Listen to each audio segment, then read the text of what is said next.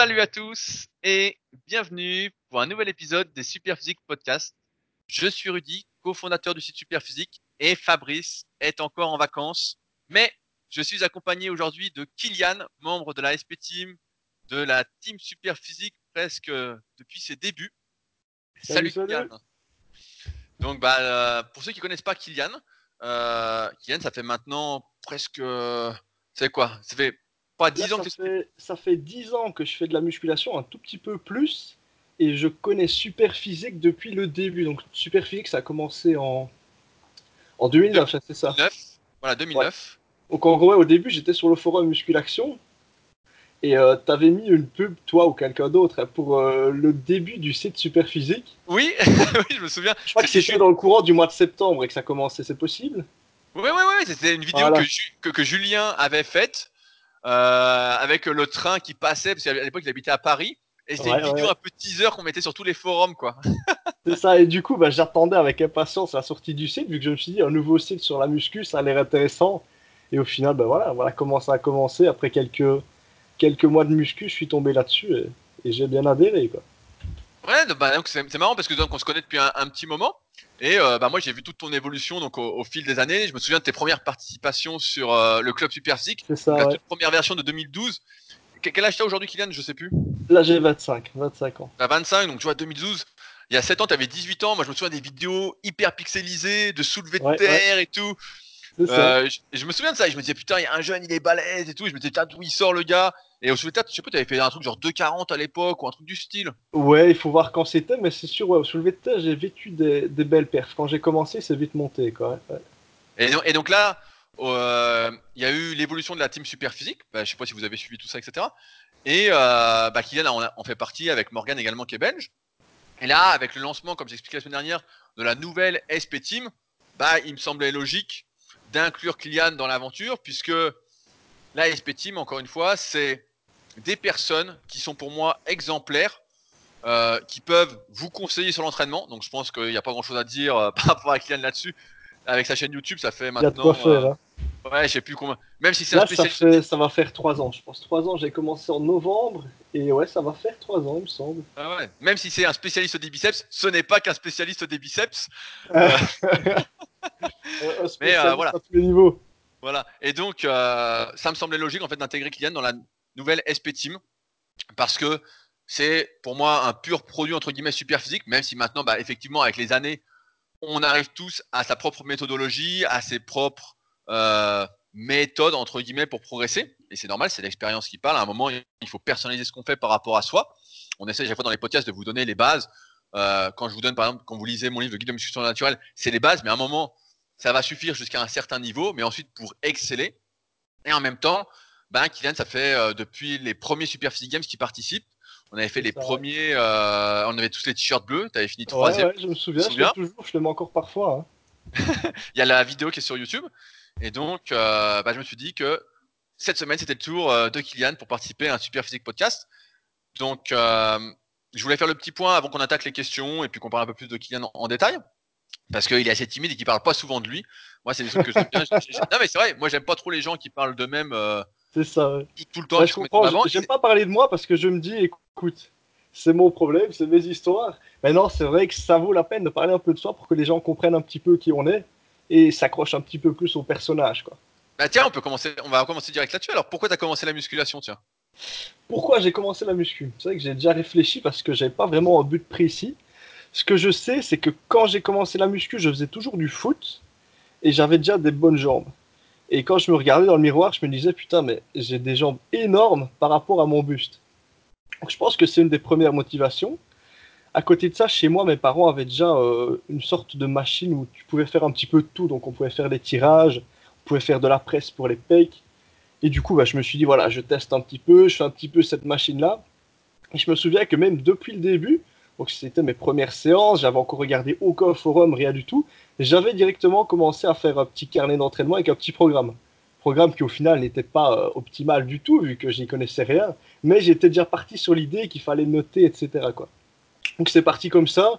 J'ai un ami, euh, un de mes meilleurs amis, qui avait commencé la muscu un petit peu plus tôt. Donc à mon avis, c'est aussi un petit peu joué, ça a participé au truc. Et puis au-delà de ça, bon bah, comme les trois quarts des gens qui font de la muscu, j'étais fan de Dragon Ball. Donc à mon avis, c'est la petite motivation supplémentaire. Quoi. C'est marrant, t'as connu Dragon Ball alors que t'es la génération après moi en fait. C'est ça, ouais, c'est ça. Ah, y a, quand même, y a quand même je regardais, mais ouais, c'est en décalé par rapport à toi du coup. Hein. Et euh, bah, je dérive un peu, t'as regardé Dragon Ball Super aussi ou pas? Ouais, je les ai tous regardés. J'ai vu qu'il y avait des trucs qui étaient ressortis là plus récemment. Maintenant, j'avais regardé toute la, toute la saison Dragon Ball Super qui est sortie. Bah maintenant, ça fait, ça fait deux ans, c'est possible. Ouais, bah ça fait, ça fait un petit moment là. C'est sûr que euh, là, on attend les nouveaux épisodes, mais bon, c'est vrai que c'est compliqué quoi. Euh, j'en profite pour dire, euh, avant que j'oublie, que le, du 18 au 23 novembre, comme vous le savez, si vous étiez chaque semaine, il y a le premier tournoi du club Super Physique qui est encore une fois ouvert à tous. Euh, je sais que beaucoup d'entre vous à chaque fois hésitent, disent ah non mais moi j'attends d'être prêt pour participer, etc. Euh, l'année prochaine c'est pour moi, etc. Je pense à chaque fois que c'est une erreur en fait d'attendre parce que c'est justement en participant, en se, dire, en se professionnalisant, en se mettant dans le jeu. On en parlait avant le podcast avec Kylian. Mm-hmm. On, a des potes à nous à chaque fois qui hésitent, qui disent ah, l'année prochaine, l'année prochaine, mais en fait c'est en participant en fait qu'on se met dans, qu'on arrive à se fixer de vrais objectifs, donc pour passer ces niveaux, pour faire la meilleure performance possible sur les exercices qui sont proposés lors des tournois, c'est comme ça qu'on se met dedans. Parce que sinon, c'est vrai que la musculation, au bout d'un moment, voilà, bah, on se transforme physiquement, etc. Et il n'y a plus d'objectif en fait, et on se dit, bah, on attend, on attend, et en fait, c'est comme si on n'arrivait pas à se fixer d'objectifs qui vaillent vraiment le coup. Et le club super physique, c'est une des façons de le permettre, c'est de participer et de profiter en même temps d'une émulation collective.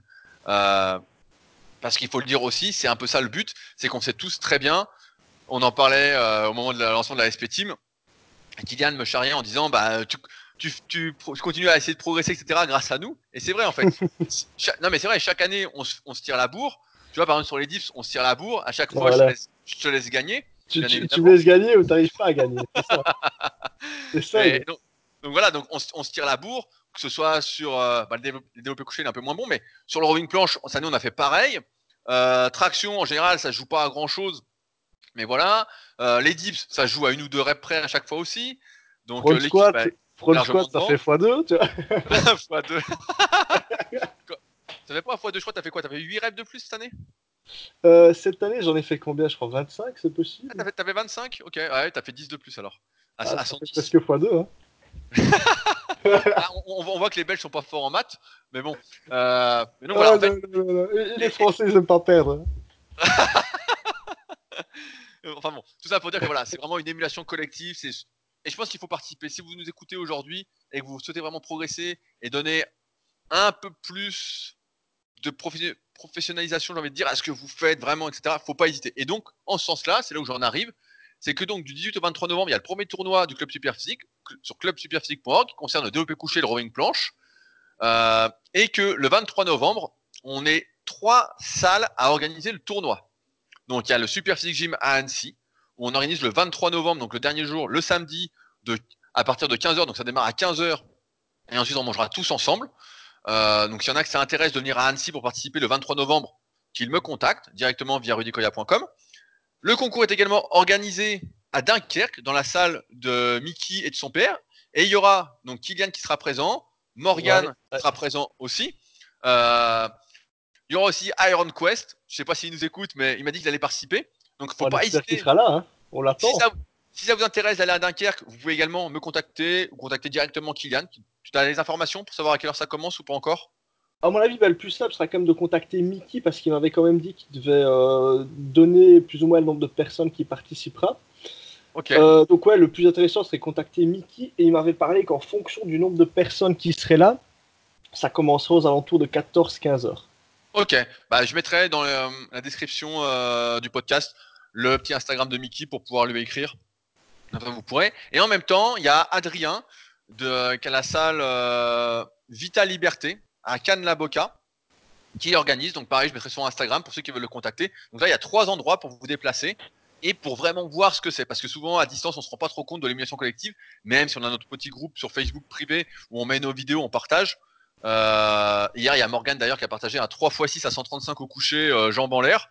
Donc, euh, je l'ai pas vu. Bah oui, t'as pas encore repris ta licence. ouais, sur le groupe, monsieur. Ouais, je me suis fait virer. Hein. Tu, fais, tu, fais dans, ton froc. Mais donc, ouais, il, a mis, ça et donc on partage des trucs, etc. Mais les vraies les rencontres, les tournois en vrai, c'est vraiment autre chose. C'est un truc de fou. il y a une ambiance de dingue, on se motive, etc. Et moi, c'est une des raisons qui me fait que je continue, en fait, même si je suis moins muscu actuellement, comme vous l'avez bien compris dans les derniers podcasts, je suis un peu plus euh, tourné vers le kayak, là, vers le rameur, etc.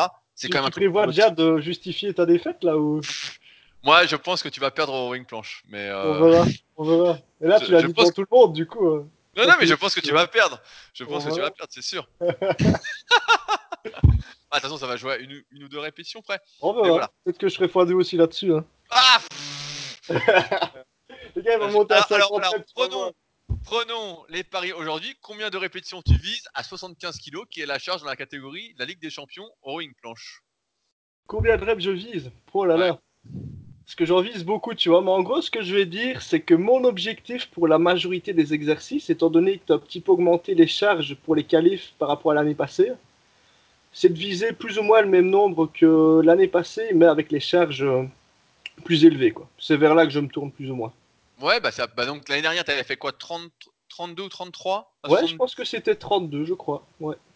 Donc là, tu vises 32 à 75 alors Voilà, en tout cas, tourner aux alentours des 30. On va un petit peu voir comment ça ira, mais ce sera dans ces eaux-là, j'espère. Et bah donc, je me souviendrai de ce podcast-là et je te le ressortirai. Ouais, ouais. Et là, là, ça veut dire que du coup, t'en prévois, prévois encore un petit peu plus alors? Bah, euh, je prévois au moins la trentaine, ouais. J'espère. Ok, mais on va, on va être proche, ça va être sympa. Ça va être sympa. Euh, également, avant d'attaquer vos questions, euh, on a fait une grosse, grosse mise à jour de l'application SP Training. On a notre application avec cycle de progression intégré pour ceux qui voudraient se familiariser avec l'utilisation des cycles de progression. Euh, l'application dont le premier mois d'utilisation est gratuit, 100% gratuit, sans obligation d'abonnement, d'engagement, disponible sur le iOS et le Play Store. Et la Pierre hier a fait une énorme mise à jour. Donc je vous invite, si vous l'avez, à faire la mise à jour. Vous allez voir, euh, il y a pas mal de nouveautés et il y a encore des nouveautés qui vont arriver.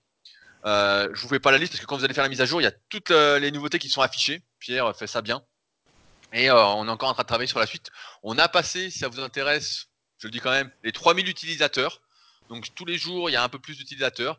Et bah, ça, c'est grâce à vous, c'est grâce aux commentaires que vous mettez sur les stores, c'est grâce aux bouche à oreille, etc. Donc merci d'avance de continuer, de prendre le petit temps, de mettre deux, prendre deux minutes pour laisser un petit commentaire mhm. sur euh, les stores, pour dire qu'elle est super, pour mettre 5 étoiles, etc. Parce que ça aide l'application à se développer et ça aide, je le pense sincèrement, plus de personnes à progresser en s'entraînant de manière plus intelligente, plus raisonnée et en laissant moins de place au hasard pour progresser. Et ayant testé un petit peu l'application au tout début, pour un petit peu me faire mon avis sur le truc, c'est que ça peut être intéressant pour euh, beaucoup de personnes qui manquent encore un peu de structure. Parce que ça permet vraiment de donner les bases, de savoir vers où il faut se diriger, de comprendre un petit peu les, principes de cycle de progression et tout ça. C'est quelque chose qui, vaut la peine. Quoi. Ouais, ouais, bah, surtout que, tu vois, j'en parlais la semaine dernière, bah, il y a euh, notre ami Jonge qui la semaine dernière m'a écrit parce qu'il a testé l'application aussi. Ah ouais, c'est vrai. Et c'est vrai que, euh, en ce sens, ça aide vraiment quand on est perdu, etc. Et on parle souvent de cycle de progression, et même si on explique, etc rien ne vaut la pratique pour assimiler les choses. La théorie, c'est bien. Tu vois, là, j'ai reçu des bouquins euh, juste avant euh, de l'INSEP sur euh, le 800 mètres, donc pour faire des trucs sur le kayak. Mais bon, je peux lire toute la théorie du monde. Si derrière tu pratiques pas, en fait, et eh ben, ça ressort par l'autre oreille. Donc, voilà, clairement, vous aider à vous familiariser. Mais surtout, ça va garantir, si vous débutez avec l'utilisation des cycles de progression, votre progression sur des semaines, des semaines, des mois, et peut-être même plus d'un an. Sachant que si ça marche vraiment, si on arrive par exemple à 10 000 utilisateurs, euh, je rajouterai bien évidemment des cycles de progression. Je ne serai pas chien si euh, vraiment euh, ça cartonne. non mais c'est vrai. Si ça cartonne après, on n'a aucun souci à donner après, à donner plus. Si ça marche pas, bah finalement on peut pas tout donner parce que sinon, il faut bien qu'on puisse vivre derrière quoi. Voilà, on oriente ses forces là où on peut. Exactement. alors, on va commencer les questions de la semaine. Pour rappel, dans ces podcasts, on répond aux questions qui sont posées sur les forums Superphysique, qui sont les plus vieux forums du web qui existent depuis 1999. Euh, et chaque semaine, chaque jour, vous pouvez poser vos questions gratuitement et on y répond. Il euh, n'y a que des gens qui sont euh, plus ou moins passionnés qui répondent, il y a des débats, etc. Et dans les podcasts, on essaye de répondre aux questions les plus, celles qu'on peut développer le plus. Et donc aujourd'hui, bah, j'ai sélectionné des questions euh, qui sont pas mal en rapport avec l'entraînement de Kylian. Donc, il va pouvoir nous apporter euh, quelques précisions. Mon avis va... éclairé. Voilà. et on va commencer là-dessus. Alors, c'est une question d'Alexis99 quelle est la meilleure déclinaison au développé décliné? Alors, on va commencer peut-être déjà par répondre à la question c'est pourquoi faire du développé décliné? Et pourquoi toi d'ailleurs, Kylian, tu fais du développé décliné et pas du développé couché? C'est ça. Donc, en fait, ce qui se passe, j'en avais fait euh, une vidéo sur YouTube où j'expliquais donc d'abord la première que j'arrêtais le développé couché et la suivante que je commençais le développé décliné. J'avais un petit peu expliqué les raisons pour lesquelles j'avais fait ça. La première chose, c'est qu'il faut se dire, c'est que des personnes qui vont avoir une petite cage thoracique, ils vont pas vraiment avoir le même angle de travail au niveau des pecs quand ils vont faire du développé couché que quelqu'un qui aura une grosse cage. Donc non seulement au niveau de l'amplitude, ça va jouer, mais ça va aussi jouer sur l'angle de travail. Donc on ne pousse pas vraiment dans le même sens. Le fait de faire du décliné, ça permet un petit peu pour une personne qui a une petite cage de se transformer entre guillemets en grosse cage thoracique. Donc ça permet de travailler dans un angle beaucoup plus intéressant pour les pecs. On réduit l'étirement, on réduit du coup le travail sur les épaules qui taffent pas mal généralement chez les gens qui manquent de cage. Et du coup, bah, pour moi, quand on manque de cage, c'est clairement une meilleure solution de faire du décliné plutôt que du coucher justement, toi, j'ai vu que tu progressais fort en ce moment justement sur le développé décliné. Qu'est-ce que tu as comme banc? Parce que souvent, c'est ça le problème qu'on a dans les salles, c'est qu'il n'y a pas de banc pour faire vraiment du décliné. Alors, euh, moi, j'ai connu les salles où on mettait des poids euh, sous un banc plat. C'était un, un, peu casse-gueule. Toi, qu'est-ce que tu as comme banc? Donc, moi, j'ai un banc. J'avais acheté un banc sur Amazon. C'était Amazon Allemagne parce que Amazon France, je pense qu'ils ne l'avaient pas. C'est un banc, c'est Train Hard. Donc s'il faut, on pourra toujours mettre euh, la référence. Je sais pas si sur les podcasts il y a des descriptions comme oui, oui, on peut, quoi. Mais ouais, on pourra toujours le mettre en, description. Mais en gros, c'est un banc qui est très résistant, qui peut évidemment se décliner et aussi qui a euh, des boudins pour caler ses jambes.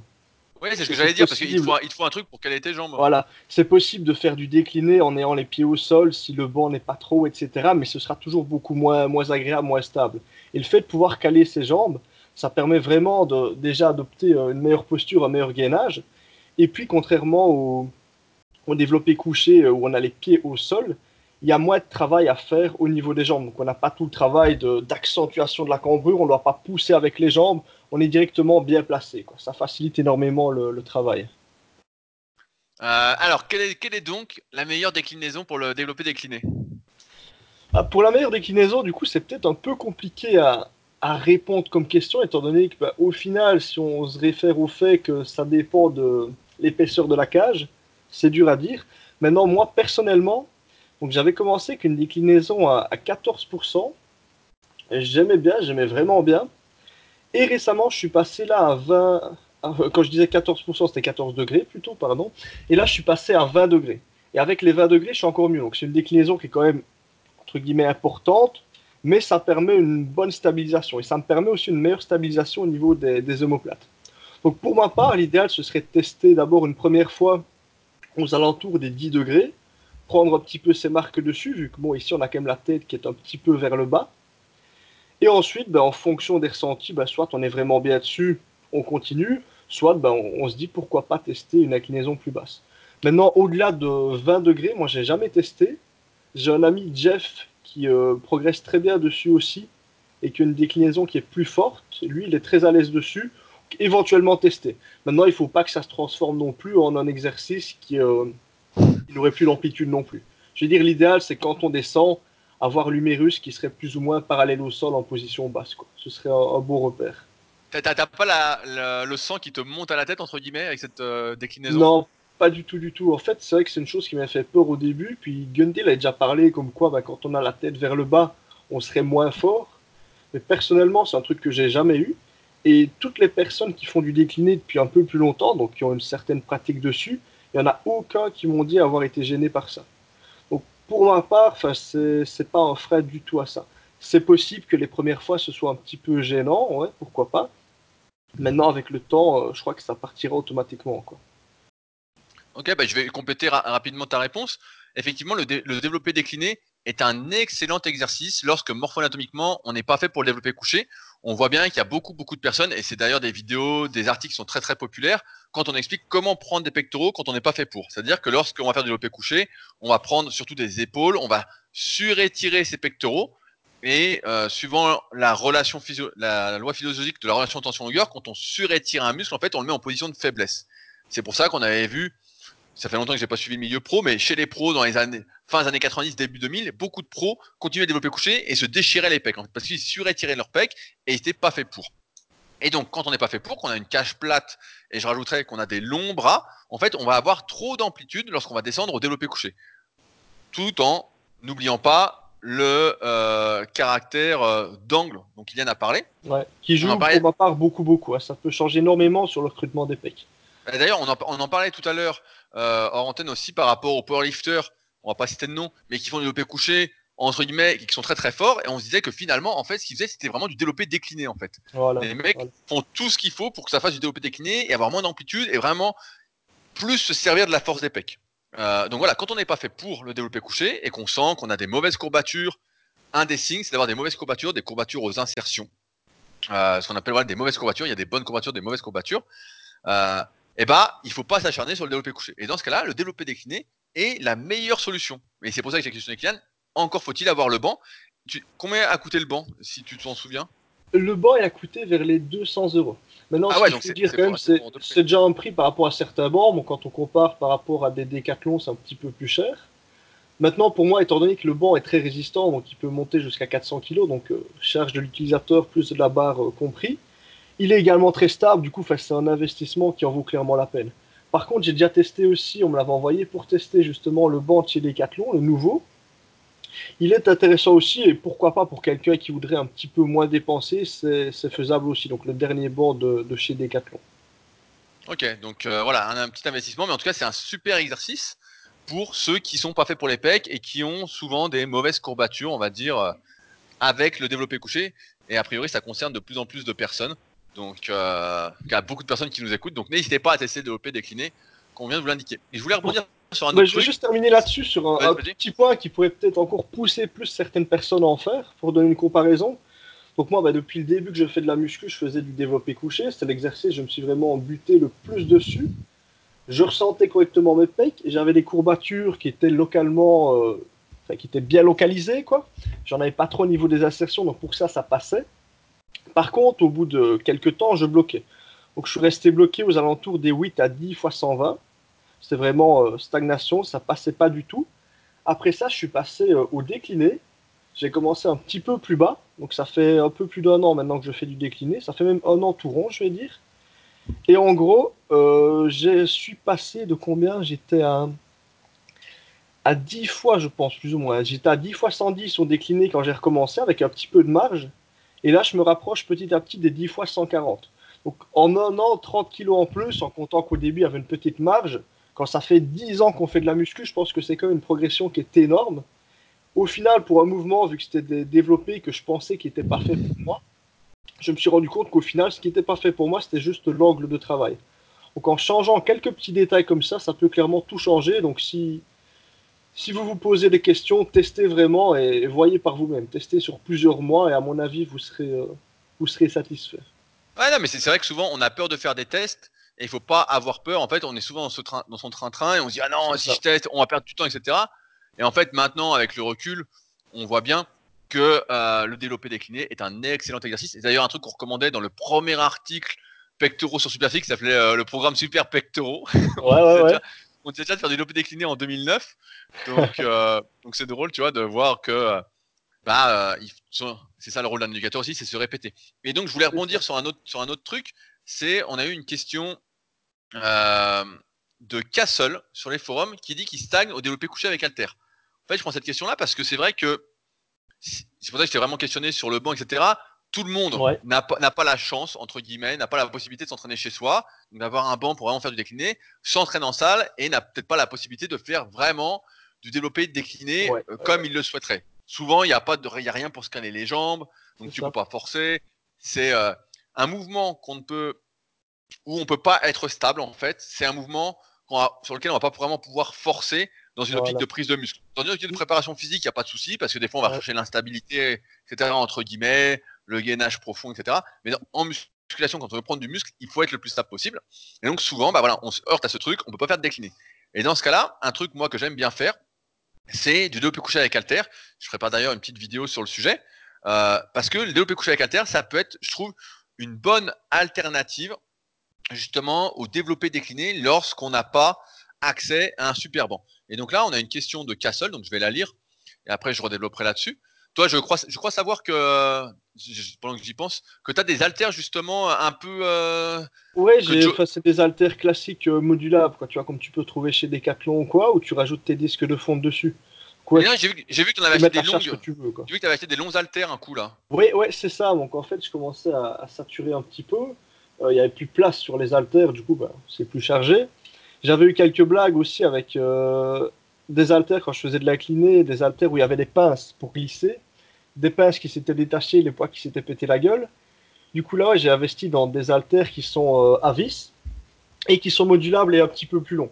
Donc là, je peux charger la charge que je veux sans aucun problème. Quoi. Et c'est quoi C'est du olympique ou c'est du 28 C'est du 28 parce qu'en fait, j'ai toute ma fonte en 28. Ça coûte quand même vachement moins cher. Et puis l'avantage du 28, c'est quand même que, les, étant donné que le, le trou pour enfiler le poids est plus petit, les disques sont souvent aussi un petit peu plus petits. Donc on a plus de facilité quand même à mettre plus de disques, donc à charger plus sur les haltères sans être gêné par, euh, par le volume. Quoi. Et, donc là, tu arrives à charger jusqu'à combien avec tes haltères là Tu peux charger à 80 par exemple? Ouais, c'est ça. Ceux-là, je peux monter, je crois que c'est 80 kg la tolérance max. La barre, elle fait 2 kg, donc euh, on peut monter à 80 et, et, donc tu as acheté, acheté ça où pour ceux qui nous écoutent? Je les ai achetés, il faut que je retrouve la marque. C'est chez Mirafit. Mirafit. Mirafit, ok, oui, je, je vois. Et quand, quand je les ai reçus pour la première fois, donc il y en avait un qui était un peu, qui avait un moins bon grip que le premier je me suis dit, merde, il y en a un que le grip est nickel, l'autre le grip qui est un peu lisse. Donc, je les ai contactés, je leur ai dit, ben voilà, écoutez, euh, c'est pas les mêmes grips, et ils m'ont directement renvoyé des nouveaux. Donc, euh, même niveau service après-vente, ils sont, ils sont bien, quoi. Ok, donc Mirafit. C'est ça, euh, Mirafit. Ouais, parce que c'est vrai, moi, c'est un problème que je rencontre aussi au Super Physique Gym. Bah, on a des haltères jusqu'à 50 kg. Et bah, le problème, c'est que pour charger plus, bah, en fait, t'es roulé, quoi. Tu fais, on a des haltères olympiques qu'on peut charger plus, mais le problème, elles sont pas filetées et donc elles sont pas à vis. Et donc tu mets des, trucs, ouais, ça se casse la gueule direct quoi. C'est toujours un peu plus dangereux quoi. Je me souviens que tu avais fait une vidéo là-dessus, tu avais eu un accident. Ouais, ouais, c'est ça, c'est ça. Moi, je t'ai dit, je faisais de l'incliné alter et c'était pas très lourd en plus cette fois-là. J'ai déjà pris beaucoup plus lourd bah, sur du coucher alter par exemple. Je sais pas ce qui s'est passé, je fais monter les poids, tac, il y en a un qui se barre, tout le deuxième se barre après, et voilà quoi. Ah, ça fait toujours peur et puis j'ai eu de la chance. Maintenant, si j'avais ma tête en dessous quand c'était tombé, ça aurait pu, ça aurait pu faire mal à mon avis. Ouais, ouais, bah c'est sûr que moi je me souviens, pareil chez moi, à un moment je faisais du pullover quand j'étais, j'avais quoi, 18, 19 ans. Et d'un coup, je m'étais pris 30 kilos sur la tronche, quoi. tu sais, tu fais ton pullover et d'un coup tout tombe dessus, tu dis oh putain, alors que t'avais mis double attache et tout, mais euh... ouais, ça, le pullover à la maison, faut faire gaffe. Hein. C'est ça. Ouais, puis surtout avec le temps, faut se dire, les, les haltères ils s'usent un petit peu, les vis, les, les bacs de serrage, elles se desserrent un petit peu, donc ça va tenir de moins en moins bien, quoi. Alors, je vais reprendre euh, la question donc de Castle, euh, qui se trouve avoir un avis extérieur sur sa progression, qu'il trouve assez lente. Il s'entraîne trois fois par semaine en full body depuis septembre. Une séance type de son full body, c'est développé couché avec halter, traction, squat avant, développé avec halter pour les épaules, curl, extension halter, avec des variantes d'exercice pour préserver un certain équilibre, bien sûr. J'ai toujours cherché à cycler ma progression en 4 séries de 8 à 12 répétitions. Je vais prendre l'exemple du développé couché avec halter car c'est l'exercice qui me préoccupe le plus actuellement. Mhm. Je suis arrivé sans trop de soucis jusqu'à 4 x 12 à 19 kg par bras, avec 1 minute 30 de récupération. À 20 kg, j'ai échoué à valider le 4 x 12 avec 2 minutes de récupération. Donc là, on voit qu'il avait augmenté de 30 secondes la récupération. À partir de là, je me suis concentré sur une plage de répétition de 8 à 10 répétitions et je suis arrivé non sans mal à valider 4 séries de 10 à 22 kg avec 2 minutes de récupération. Ça, c'était fin mars. Ensuite, j'ai passé de justesse 4 x 8 à 23 kg et j'ai jamais pu passer les 4 x 9. et, aujourd'hui, j'ai toutes les peines du monde à valider le 4 x 8 à 24 kg. Euh, j'ai dû monter pour réussir à 3 minutes de récupération. Euh, voilà où j'en suis aujourd'hui. Euh, en gros, comment débloquer la situation. Kylian, veux-tu commencer Bah, déjà, la première chose que je ferais, pour vraiment, s'il veut rester dans ce cycle-là, le prolonger un petit peu, c'est encore un petit peu accentuer les temps de repos. Parce que pour ma part, maintenant, je suis peut-être un des seuls à faire ça, mais ça marche très très très bien. Euh, passer à des temps de repos beaucoup plus longs, quand je dis beaucoup plus longs, voilà, il parlait de 3 minutes. Euh, des fois, je prends des temps de repos de 6 minutes. Si euh, prendre 6-7 minutes même de repos entre deux séries permet de valider la série qui suit, bah, autant le faire, parce que c'est clairement le but, c'est de valider, valider ces séries Et euh, si on est fatigué pour reprendre sa série, ça n'a aucun sens. Ce serait la première chose à faire, c'est peut-être d'augmenter encore un petit peu les temps de repos. Sinon, bah, si ça bloque encore après ça, pourquoi pas changer de type de cycle de progression? Vous pouvez partir sur un cycle un peu plus, bah, comme toi tu proposais Rudy dans, dans ton livre par exemple, hein, qu'on diminue pas mal en charge, on se fait trois semaines euh, en série de 12 où on monte à chaque fois les charges, après on a un petit deload, on refait la même chose en augmentant encore avec des séries de 10, puis des séries de 8, ou éventuellement des cycles un peu plus, entre guillemets, euh, hardcore, comme un 5-3-1 ou des trucs comme ça. Donc pour moi, soit augmenter le temps de repos au début, voir si ça passe, soit bah, changer carrément de, type de cycle, quitte à devoir redescendre en charge et à modifier vraiment ses, repères. Quoi.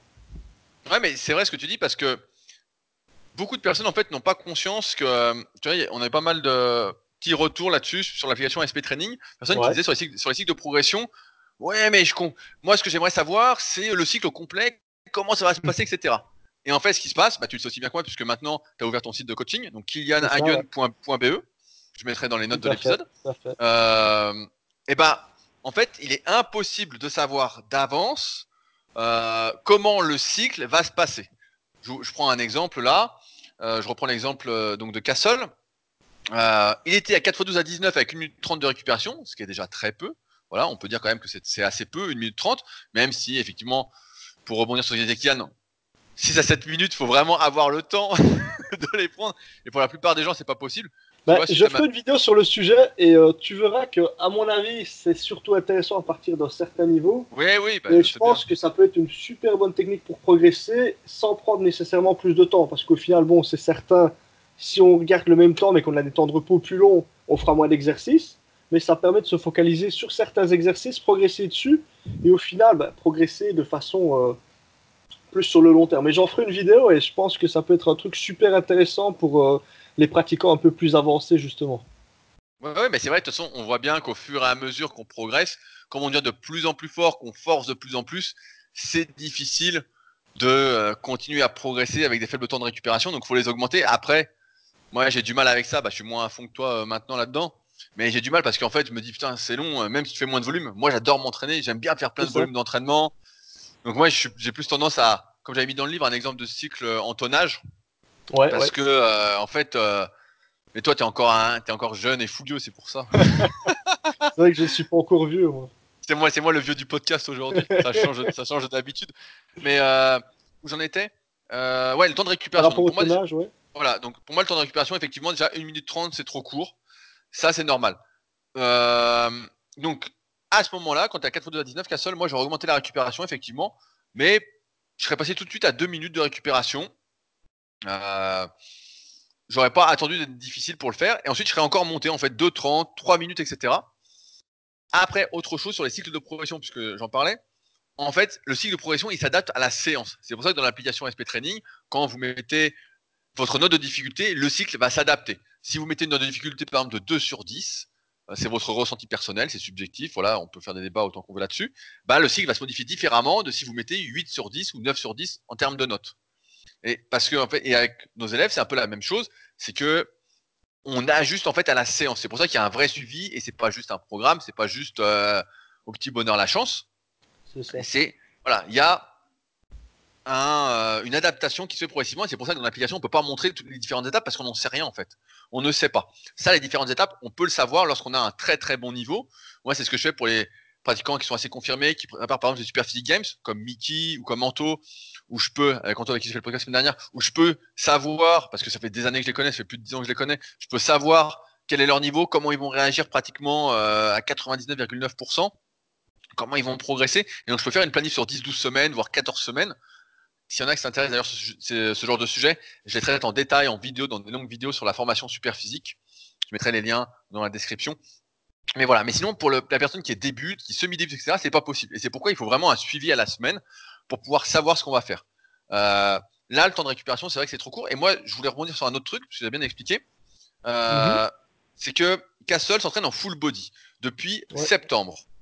Euh, donc septembre l'année dernière a priori parce que le message donc j'ai pris un vieux message il a été remonté il y a pas longtemps il date de 2018 donc il est arrivé en mars donc six mois après il était toujours en full body on sait que le full le full body voilà c'est bien quand on débute la musculation pour bien apprendre les mouvements, les apprendre plus rapidement. Parce que plus on répète un geste et plus on l'emmagasine nerveusement. C'est de l'apprentissage moteur. donc c'est bien au début. Mais une fois qu'on a bien appris les mouvements, il y a un moment, il faut augmenter le volume d'entraînement. Il y a un moment, en fait, il faut en faire plus. Aujourd'hui, je ne sais pas pourquoi j'en parlais avec Alan, justement. Euh, il y a toute une tendance, parce que je lui fais lire des anciens livres de Jean Texier, des Muscle Mag, etc. Et, et il voit que dedans que les mecs, ils en font une tonne. Tu sais, ils en font plein, plein, plein. Je lui ai filé la fois euh, Battle for Gold. Tu as déjà vu ça Battle for Gold ou pas euh, Non, jamais vu, non, non, non. Bah, tu peux taper sur YouTube, la vidéo est, dispo. Battle for Gold. Donc c'est une vidéo fin années 80 où tu vois Régis Gaspari, Liane, Samir Banout qui s'entraînent. Et tu vois que les types, putain, ils s'arrêtent pas quoi. Mais tu vois un entraînement, c'est pas comme les pros de maintenant ou les pros des années 2000. Les mecs, putain, ils sont toujours en train de contracter. Tu vois que c'est productif quoi. Tu vois que les mecs sont à fond quoi. Ah, tu vois que c'est vraiment des super vidéos.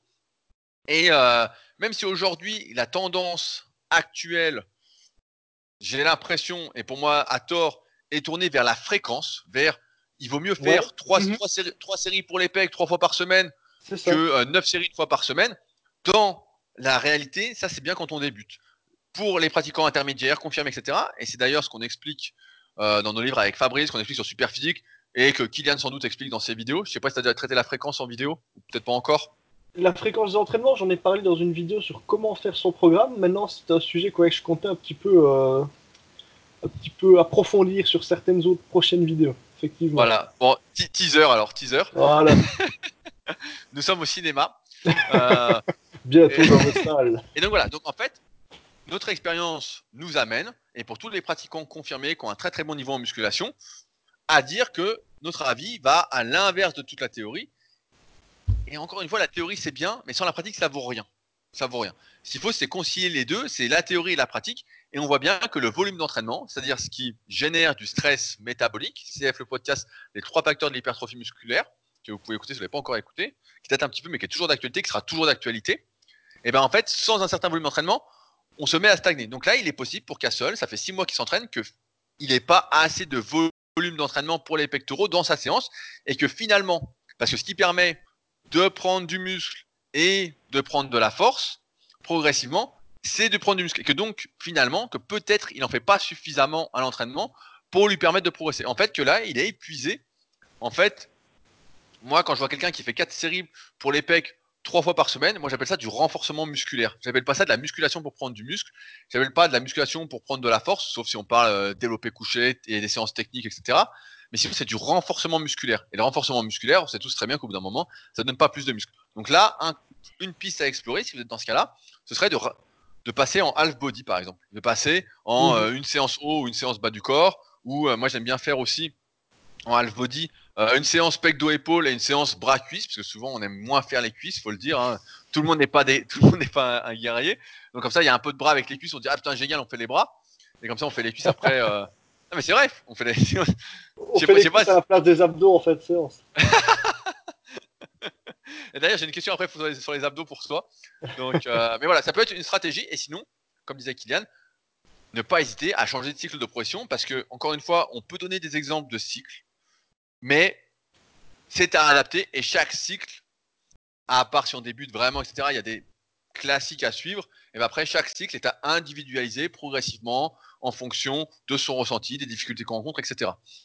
Mais sinon, il y avait une bonne stratégie qui était utilisée par Castle, euh, et que toi tu dois utiliser aussi Kylian, euh, vu que tu es en train de chez toi, c'est qu'il montait de 1 kg à la fois. Donc ça, c'était plutôt, plutôt, intéressant. Bah, réduire petit à petit l'augmentation des poids, ça permet de grappiller quelques kilos à la fin. C'est ce que j'avais fait moi quand j'étais toujours sur le développé couché. C'est que je faisais des cycles de 4, euh, enfin 4 séries de 7 à 10 reps, je crois. Au début, j'augmentais de 2,5 kg euh, à chaque fin de cycle. Et à la fin, bah, quand je commençais à sentir que c'était beaucoup plus dur, j'ai augmenté de 1 kg à 1 kg. Donc en gros, j'étais passé de 4 x 10 à, je pense que ça devait être à, à 112,5 ou quoi, à 4 x 10 à 120, ou 4 x 8 ou 4 x 10, je ne saurais plus dire, à 120. Et euh, en augmentant de 1 kg à chaque fin de cycle, donc de 1 kg toutes les 4 semaines. Et c'est vrai que c'est entre guillemets lent comme progression, mais tenu sur le long terme, c'est ça qui va faire toute la différence, quoi. Bon bah parfait. Bah ouais, donc ça c'est un truc. tu vois par exemple au Super Gym, bah tu l'as vu, on a des poids de 500 grammes, euh, donc pour vraiment monter très très doucement. Donc ça fait monter d'un kilo à la fois sur des barres. On a des poids aussi maintenant de 0,125 grammes que Julien ah euh, nous avait amené au SP Games. Je sais pas si tu te souviens, je sais pas si tu avais montré. Donc Julien qui avait participé, il avait participé en catégorie euh, espoir. Et cette année, normalement, il est en, prétendant. Et il nous avait fait des poids euh, super, avec le logo en plus SP. Donc, ah, génial. plutôt cool, quoi. Mais c'est vrai que c'est une erreur que beaucoup font. C'est que, en plus, avec les haltères, c'est que c'est compliqué, quoi, de monter doucement quand on s'entraîne en salle. il, y a plusieurs il y a plusieurs stratégies. C'est on peut acheter des lestes de poignet ou des lestes de cheville en sable. Moi, j'aime moyen, mais bon, c'est mieux que rien. C'est mieux que de monter de 2,5 kg d'un coup. Bah, c'est beaucoup mieux, je trouve, en plus pour les gens qui s'entraînent en salle, et c'est souvent ce que je conseille quand même à mes élèves. Parce qu'en salle, automatiquement, je vais dire, les, plus petits écarts que tu auras entre les poids, c'est 2 kg. Et sur des exercices qui, comme par exemple, bah, tu ferais du curl incliné, tu fais bah, x2 déjà, vu que tu as 2 poids, donc ça veut dire que tu augmentes de 4 kg, donc ce qui est quand même relativement énorme. Et euh, bah, ça va te permettre de monter beaucoup plus progressivement. En plus des petits laisses de poignet, ça coûte rien du tout. Donc autant en profiter, quoi.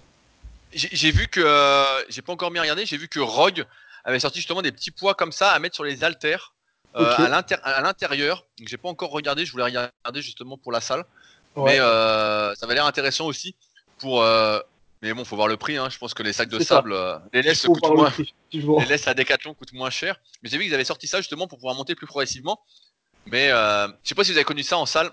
Je me souviens dans mes débuts quand moi justement, on était tous adeptes du micro-loading, donc de monter très très doucement de 1 kg en 1 kg. T'avais toujours des mecs à la salle qui se foutaient de ma gueule, qui disaient mais qu'est-ce que tu fais à monter d'un kilo à la fois, Et comme il n'y avait pas de poids comme ça, en fait, je venais à la salle avec euh, mes élastiques. À l'époque, c'était la mode. Euh, c'était pas les élastiques comme maintenant, c'était les, extenseurs. Voilà, les extenseurs.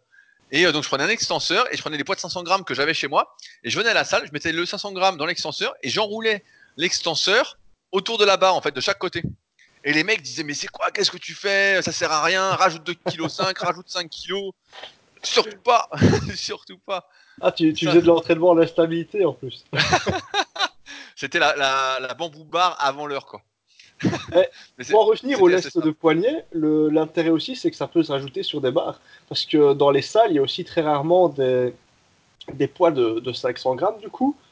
Si on a de la chance, il y a des 1,25. C'est pas du tout le cas non plus partout. Par contre, ben, les lestes qu'on utilisait pour les poignets, pour euh, ces curls ou ces développés euh, aux haltères, on peut simplement les mettre sur la barre. Quoi. Donc, euh, c'est entre guillemets, c'est un lest qui peut se mettre où tu veux. Ouais, ouais, non, non mais c'est vrai que c'est. Et en plus, c'est pas très cher, quoi. Franchement, ça, c'est un truc, faut vraiment pas hésiter. C'est un truc que je fais utiliser à beaucoup de mes élèves aussi. Donc, puis après, comme on a la Super Physique Gym, on achète des petits trucs pour que tout le monde puisse progresser, quoi. je voulais prendre une question de Gain for Life qui souhaite développer ses quadriceps et qui se demande quelle est la meilleure variante de fente. Alors toi, je sais que Kylian, comme tu le disais au début du podcast, les fentes, euh, car les cuisses sont un de tes points forts, et je t'ai souvent vu en vidéo faire des fentes bulgares, donc avec le pied arrière sur un banc, avec des poids super lourds. C'est ça. Alors euh, j'en viens à la question, est-ce que c'est la meilleure variante de fente pour prendre des quadriceps? Bah, Ce qui se passe, c'est que pendant tout un moment, j'avais dû arrêter le, front squat parce que j'avais des douleurs au tendon rotulien. Du coup, ben, j'ai cherché des, alternatives. Quoi. Et euh, ben, j'avais testé d'abord les fentes classiques. Et un peu après, j'ai testé les, fentes bulgares. Donc, on place euh, son pied euh, de derrière sur un banc qui est un petit peu surélevé, et la jambe qui va travailler réellement, et la jambe de devant qui est posée au sol. Quoi. Et clairement, pour ma part, c'est l'exercice de fente, la forme de fente qui est la plus intéressante parce qu'elle permet un bon étirement. On n'est pas limité comme on le serait pour des, des fentes classiques. Et aussi, on a le petit travail, ça qui est très intéressant, de stabilisation et de, comment dire, de, d'unilatéral. Donc à la fois, on va apprendre à stabiliser un petit peu parce qu'on a souvent aussi des problèmes aux genoux, simplement parce qu'on a un manque de stabilisation à ce niveau-là. Quand on fait du squat, on s'en rend pas compte. Par contre, quand on fait les fentes, étant donné qu'on est en unilatéral, on va directement s'en rendre compte. Donc pour moi, en plus d'être un exercice qui est très intéressant pour renforcer les quadris et les ischios et les fessiers, c'est aussi un exercice très intéressant pour renforcer euh, tout ce qui est équilibre au niveau du genou, pour prévenir également les blessures. Tu peux euh, nous dire combien tu mets? Parce que moi, ça m'avait impressionné le poids par halter. Ouais, mais j'avais testé, mais c'était plus pour le fun, parce que bon, le souci des fans. Ah, c'était pour faire le cliquer sur les réseaux sociaux, je comprends tout ça. Voilà, montrer à quel point je suis fort pour faire peur aux gens. étant... donné que sur les fentes, je veux dire, le petit frein, c'est que bah, on est en instabilité, du coup, vu qu'on n'a qu'une jambe euh, en contact avec le sol. Euh, charger vraiment très lourd, ça peut un petit peu gêner. Mais ouais, j'avais testé, j'étais monté, je crois que c'était 60 euh, kg par bras. Et je, crois que j'avais fait 8 reps, un truc comme ça. Donc 8 fois 120 kg au final sur presque une jambe. Ouais, c'est énorme. Après, je vois de temps en temps, tu as déjà dû le voir aussi, des personnes qui mettent un poids dans un bras et qui se tiennent de l'autre bras pour l'équilibre aussi. Donc là, dans ce que tu disais, bah, c'est moins bien effectivement pour la prévention des douleurs au genou parce que tu as moins de travail d'instabilité, tu es plus sur un travail vraiment musculaire. Donc qui peut se défendre aussi quand on est vraiment dans cette optique de renforcement musculaire. Après, moi, j'aime pas trop. Quand on revient à ça, bah, déjà de 1, on devra tenir tous les poids avec un seul bras. Donc, soit au final, on prend moins lourd parce qu'on n'est pas fort, soit on va être gêné à tout tenir avec un seul bras. Et puis l'autre bras qui, lui, sera, euh, entre guillemets, pour se maintenir euh, à quelque chose, pour garder l'équilibre, il va avoir aussi tendance à travailler. Quand on commence à pousser, on fait tout ce qu'on peut, entre guillemets, pour s'aider. Donc, les gens vont inconsciemment, à mon avis, c'est du, du du deuxième bras pour euh, remonter. Quoi. Ouais, ouais, mais c'est pour ça que moi j'aime pas du tout ces exercices où tu, tu te tiens pour l'équilibre ou quoi. c'est comme si tu fais des mollets debout. Pour ça, j'aime pas trop en faire. En fait, tu te tiens, mais en fait, tu sais pas si tu t'aides pas ou, comme les, les, mains sur la presse à cuisse. Je sais pas si t'as déjà eu ça. Ouais. J'ai pas mal, pas mal d'élèves qui font euh, au début, voilà, qui font les ah premières, les, premières semaines, ils filment à la presse, puis ils ont les mains sur les cuisses. Et je dis non, non, enlève-les, tu vas voir. il dit non, non, mais je mets pas, je mets pas. Et à mes débuts, bah pareil, j'ai fait truc là de mettre les mains sur les cuisses et puis je montais je montais et puis je disais non, je mette pas je mette pas et puis un jour il y a un mec qui te dit bah enlève tes bras tu vas voir et attends enlève tes bras tu dis ah ouais, ouais. dis, oh, putain et notre bec ça, peut être une alternative pour faire un rappel pec du coup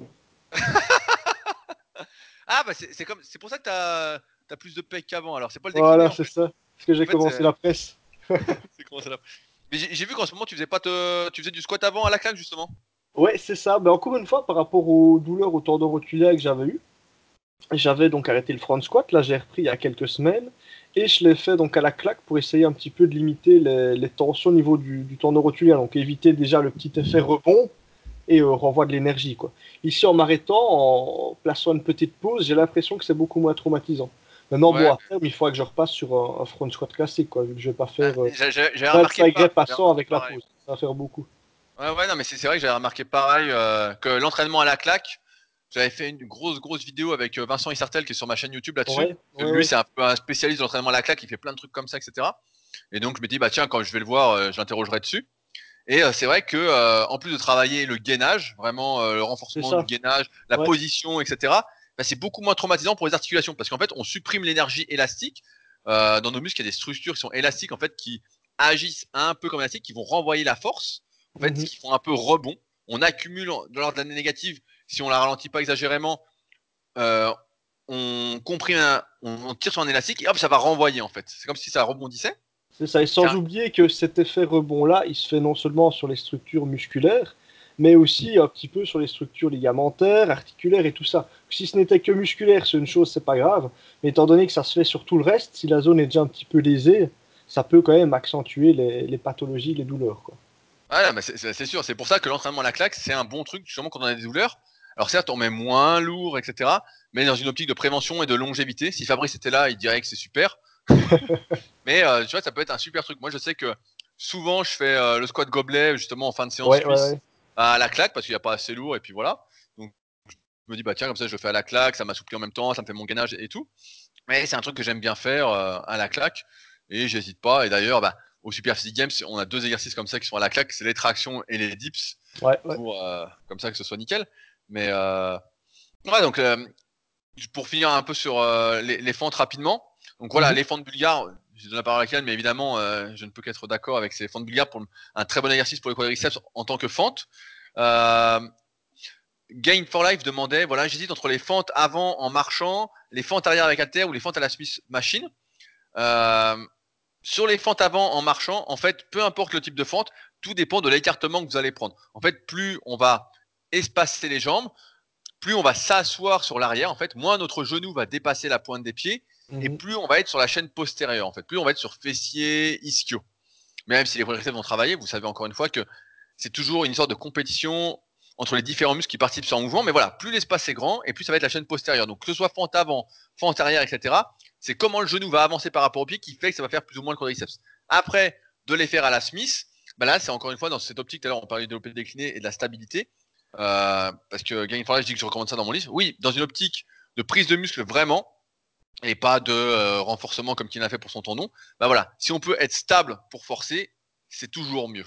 C'est toujours mieux d'être bah, stable. Rapport, Ouais, je te coupe, excuse-moi. Par rapport à la, à la Smith, donc j'avais essayé un petit cycle sur les fentes avec ça, donc pour pouvoir monter un peu plus lourd sans être gêné par le. Oui, j'ai vu, vu que tu mis un poids de fou là d'ailleurs. Ouais, j'étais bah, monté à 130 kg là du coup.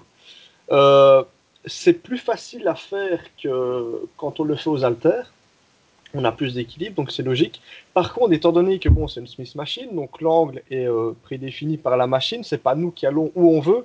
Je trouve que le recrutement musculaire est quand même un petit peu différent. Donc il y a quand même un gros travail à faire sur le placement. Et en essayant de me placer de façon similaire, par exemple, aux fentes euh, que je faisais aux haltères, en étant à la Smith Machine, moi, ça travaillait beaucoup plus les, les ischios. Parce qu'en commençant en étant bien droit, étant donné que la barre, elle va descendre droit aussi, à la descente, ça va nous pousser à se pencher un petit peu plus en avant.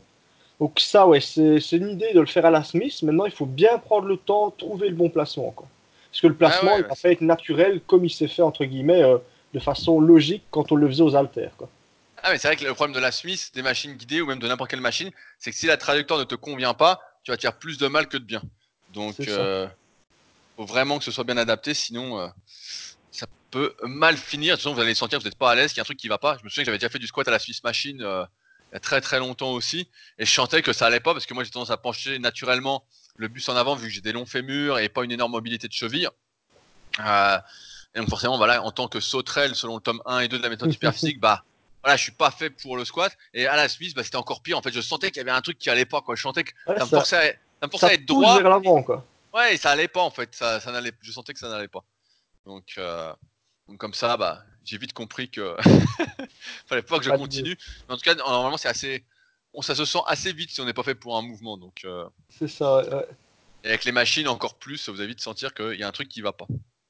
Euh, une autre question, donc une question de Katono qui nous dit le rowing coude ouvert est-il indispensable? Je me posais la question concernant, comme annoncé dans le titre, si un tirage avec les coudes ouverts, largeur du développé couché, était obligatoire, notamment dans une optique de santé. Ma séance pour le dos est la suivante traction, rowing à un bras, rowing banc incliné, alter prise neutre, euh, traction à la plus haute, prise neutre est-il indispensable d'intégrer du rowing coude ouvert dans ma séance? Je n'ai malheureusement pas de planche et l'installation MacGyver n'est vraiment pas sécuritaire avec le matériel à disposition.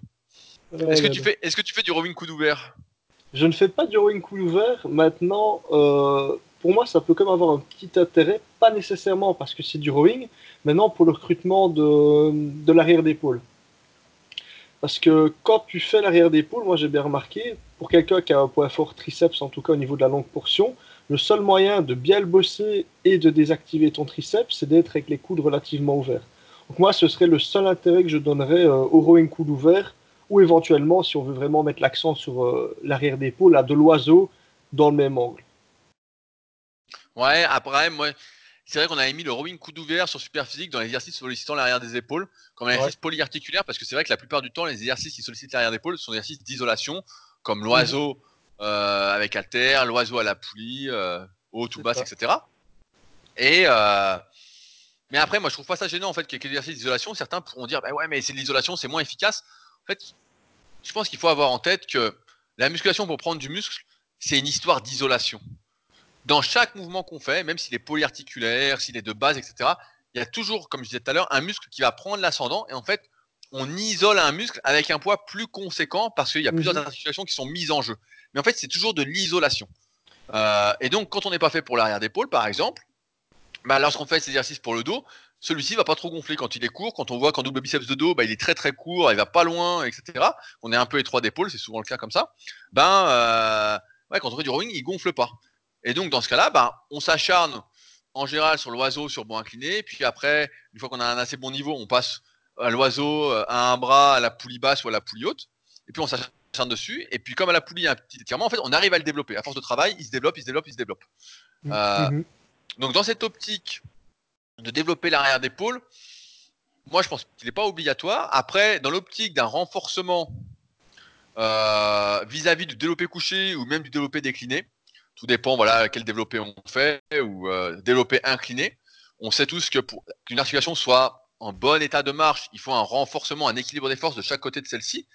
Euh, ça peut se concevoir. Maintenant, dans l'optique développement musculaire, je suis pas hyper convaincu. Après, il y a beaucoup de personnes, je sais pas si tu as remarqué ça toi aussi, qui ont du mal à faire ce rowing coup d'ouvert, justement, à aller toucher jusque les pecs avec la barre.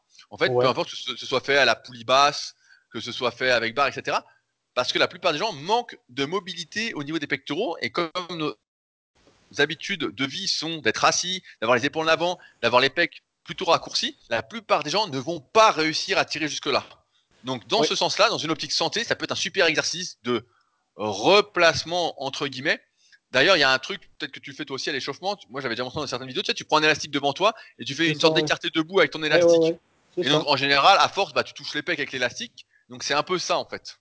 Ouais, maintenant, c'est que je pense quand même une chose. Il faut aussi voir ce qu'il entendait par rowing cool ouvert. Peut-être que j'ai pas la même définition que lui. Non, moi, quand je pense à cool ouvert, tu vas chercher les 90 degrés entre euh, ton humérus et, euh, et ton tronc, quoi, tu vois.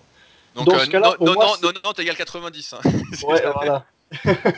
Et dans ce cas-là, du coup, pour moi, ça a peu d'intérêt, excepté pour l'arrière d'épaule, comme j'ai dit. Par contre, si pour lui, du coup, l'ouvert, c'est aller chercher, on va dire, les 45 degrés, du coup, là, bah, ça reste intéressant, parce que c'est vrai qu'effectivement, ça vaut la peine d'avoir des mouvements réellement antagonistes à un développé couché qui, dans la, la meilleure des formes, entre guillemets, la plus intéressante pour les épaules, aurait été avec le coude qui aurait descendu vers les, les 45 degrés, quoi, tu vois. Mais dans ce cas-là, moi, par exemple, ce serait le, le rowing planche, quoi.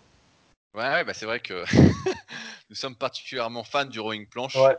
Donc, euh, euh, je voulais qu'on passe donc à la deuxième partie de la question. Sa séance pour le dos, donc c'est traction, rowing à un bras, rowing sur banc incliné avec haltère en prise neutre et euh, traction à la plus prise neutre.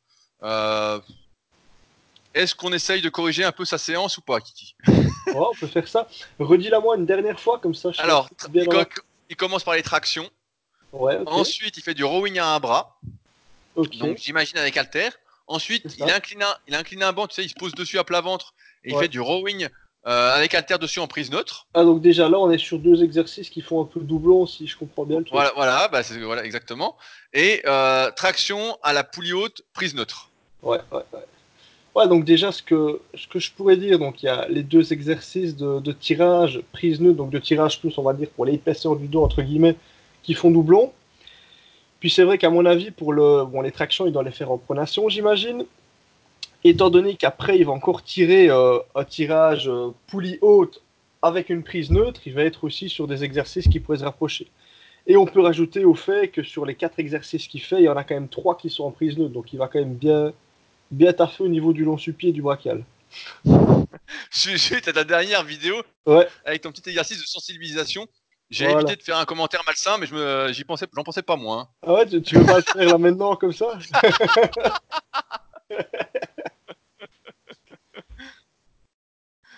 Vas-y, je te laisse continuer. donc ouais, donc du coup déjà moi, si j'avais dû un petit peu modifier son programme, donc on peut garder les tractions pronation, ça c'est nickel, c'est vraiment l'exercice sur lequel il va, il va essayer de progresser. Après ça, on pourrait partir sur euh, un rowing entre guillemets, alors un peu plus coude ouvert, coude plus ou moins à 45 degrés, là ce serait plus intéressant, qui pourrait faire sous forme de, de rowing planche, mais sur un banc incliné qui ferait aux haltères. Donc en gros, il aurait une prise pronation, il serait couché sur le banc incliné vers les 30 degrés, et il ferait son rowing planche avec les haltères. Quoi. Ça, ce serait le deuxième exercice, qui lui serait plus axé, entre guillemets, sur l'épaisseur du dos.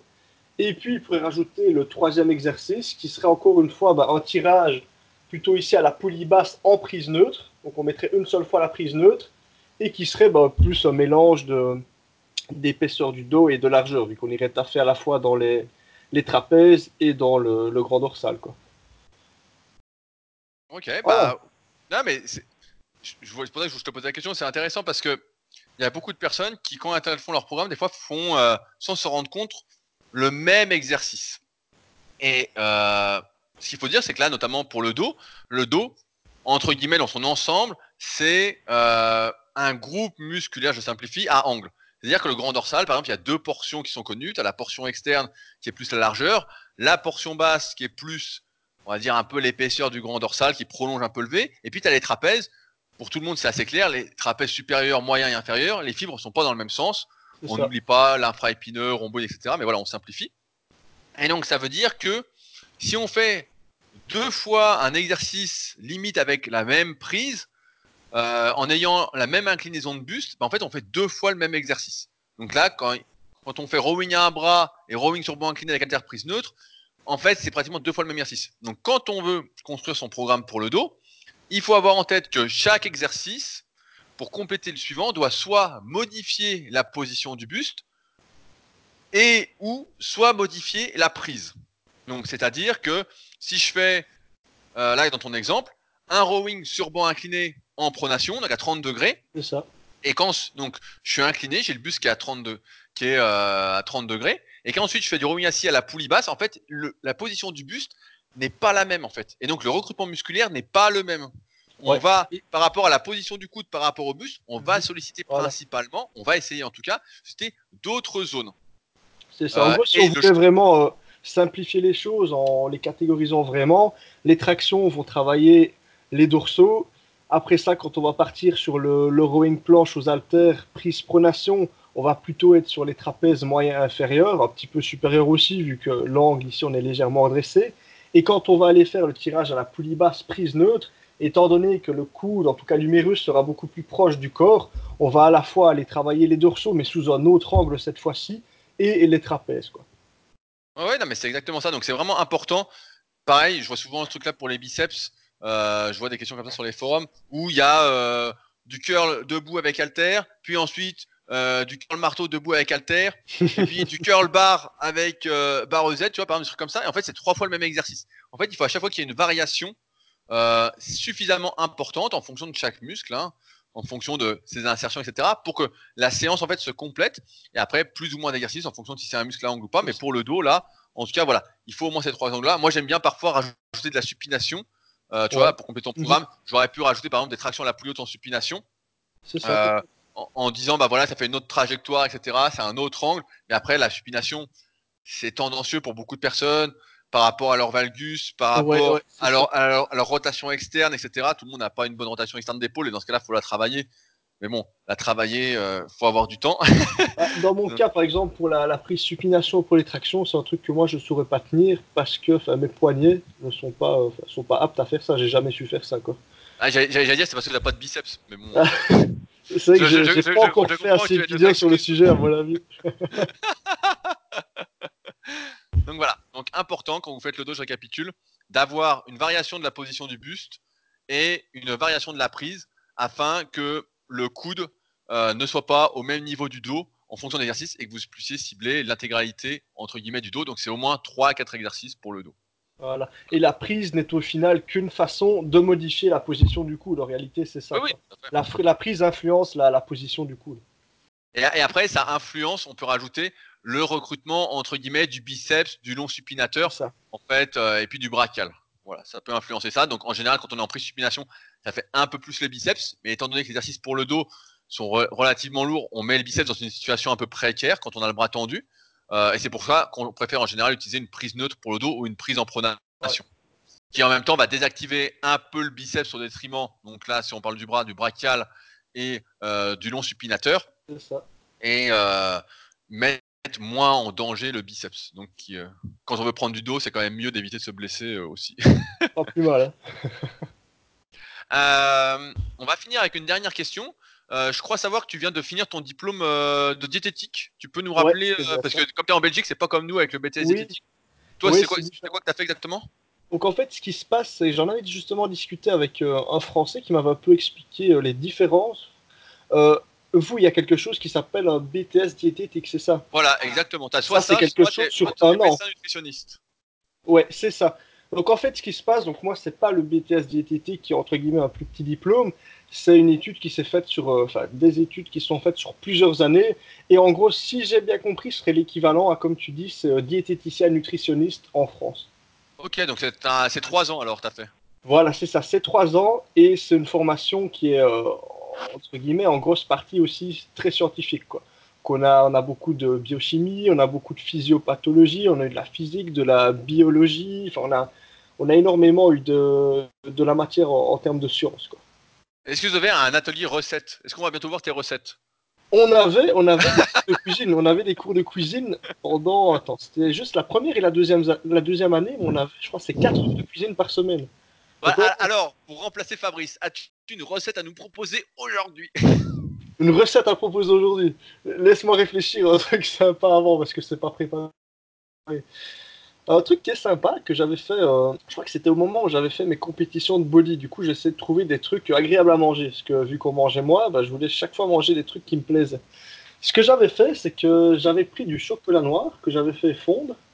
J'avais mélangé ça avec euh, du blanc d'œuf euh, que j'avais monté en neige et une banane. Et en gros, ça m'avait donné une belle mousse au chocolat. Une mousse au chocolat qui était sucrée, qui était super bonne. Et j'avais rajouté aussi de la protéine en poudre. Donc en gros, voilà, banane. On peut, mettre du, on peut mettre du chocolat 99% avec ça J'avais mis du 70, moi. Ah Du sucre Ah, le sacrilège Ah, mais, ah, tu réduisais un peu les calories quand même, hein, parce qu'il y avait moins de lipides du coup. Ah, c'est pour ça que t'étais pas sec. Et donc, comment, ça, s'appelle ton diplôme donc que tu as eu euh, en diététique? Donc, moi, ça s'appelle un bachelier en diététique. Maintenant, encore une fois, en France, les bacheliers sont pas la même chose, tu vois. Oui, oui, oui. je, me trompe peut-être, mais en gros, ça équivalait, on en a parlé avec le gars, je te le redis, mais à une licence ou un truc comme ça. Ouais, ouais, bah, c'est ça, non, mais je vois, bien, je vois bien ce que ça correspond, mais c'est pour ceux qui nous écoutent, voir, euh, qui comprennent bien ce que c'est. Donc, Petite question diététique pour finir ce podcast. Après la recette de Kiki, euh, la recette poison. Ne faites surtout pas ça si vous êtes au régime. le mec veut vous, niquer votre... il veut vous niquer votre régime. Le mec, il est, malin. Il est malin, putain. Il est comme Fabrice, quoi. Bon, question de Nathan. Bonjour à tous. Je fais de la musculation depuis maintenant 6 mois et j'ai bien progressé. J'ai pris 4 kilos. Euh, je souhaite encore pousser ma prise de masse pour essayer d'atteindre un poids supérieur, mais minimiser au maximum la prise de gras. Mon apport quotidien en termes de protéines est d'environ 2 grammes de protéines par kilo de poids de corps, soit environ 170 grammes par jour. Mhm. Est-ce bien ou est-ce que cela devrait être plus haut? Je ne supporte pas les protéines en poudre, je dois donc ainsi les remplacer par d'autres sources de protéines. Problème comme beaucoup d'entre vous, je travaille et je ne peux pas me permettre de manger un blanc de dinde pendant mon travail. Avez-vous des idées de collation possibles? Dernièrement, j'ai réalisé un shaker avec grenade, pomme, pêche, fromage blanc et flocons d'avoine. Pas fou en goût, mais ça passe encore mieux niveau macro. Alors, euh, j'ai jamais testé un shaker avec du fromage blanc. Est-ce que ça me paraît bizarre? Ça doit être assez, assez dense, mais pourquoi pas? Pourquoi pas? Pourquoi pas euh, Alors déjà, est-ce que 2 grammes de protéines par kilo de poids de corps, c'est bien? Je vais dire, c'est vrai que c'est la table qu'on choisit souvent, c'est la solution de facilité. Multiplier son poids du corps par deux, c'est facile. Maintenant, euh, si on va vraiment chercher la fourchette large, on va entre 1,6 et 2 grammes, voire un petit peu plus que 2 grammes si on veut. Mais ce qu'il faut quand même tenir compte aussi, c'est que on se repère par rapport à son poids du corps. Maintenant, quand on est en, entre guillemets, en excès de poids, quand on est relativement gras, le poids du corps est influencé aussi par, euh, par la masse grasse. Du coup, si on prend le repère que 2 grammes par kilo, c'est pour quelqu'un qui aurait un pourcentage de masse grasse aux alentours des 10%, si le gars est vers les 20%, il peut se permettre sans souci d'être un petit peu plus bas. Quoi. pour ma part, en plus, euh, voilà, s'il est relativement débutant, s'il prend pas de protéines en poudre, s'il est vraiment à la recherche de ces protéines, qu'il a du mal à les atteindre, il peut sans souci partir sur euh, des recommandations un petit peu plus faibles avec 1,6 g par kilo. Ça lui prendra un petit peu moins la tête dans ses recherches. Quoi. Ok, et donc, vu qu'il prend pas de protéines en poudre, est-ce que euh, notre cuistot euh, du jour a-t-il des idées de collation possible C'est vrai que, tu vois, il cite le blanc de dinde. Moi, quand j'étais gamin, putain, j'en ai bouffé du blanc de dinde, j'ai bouffé des, boîtes de thon. Donc maintenant, je dirais. Euh, mais moi, il fait un shaker, tu vois. donc, je dirais, bah, si on prend des boîtes de sardines ou de macro, mais là, ça c'est horrible, quoi. L'odeur est affreuse.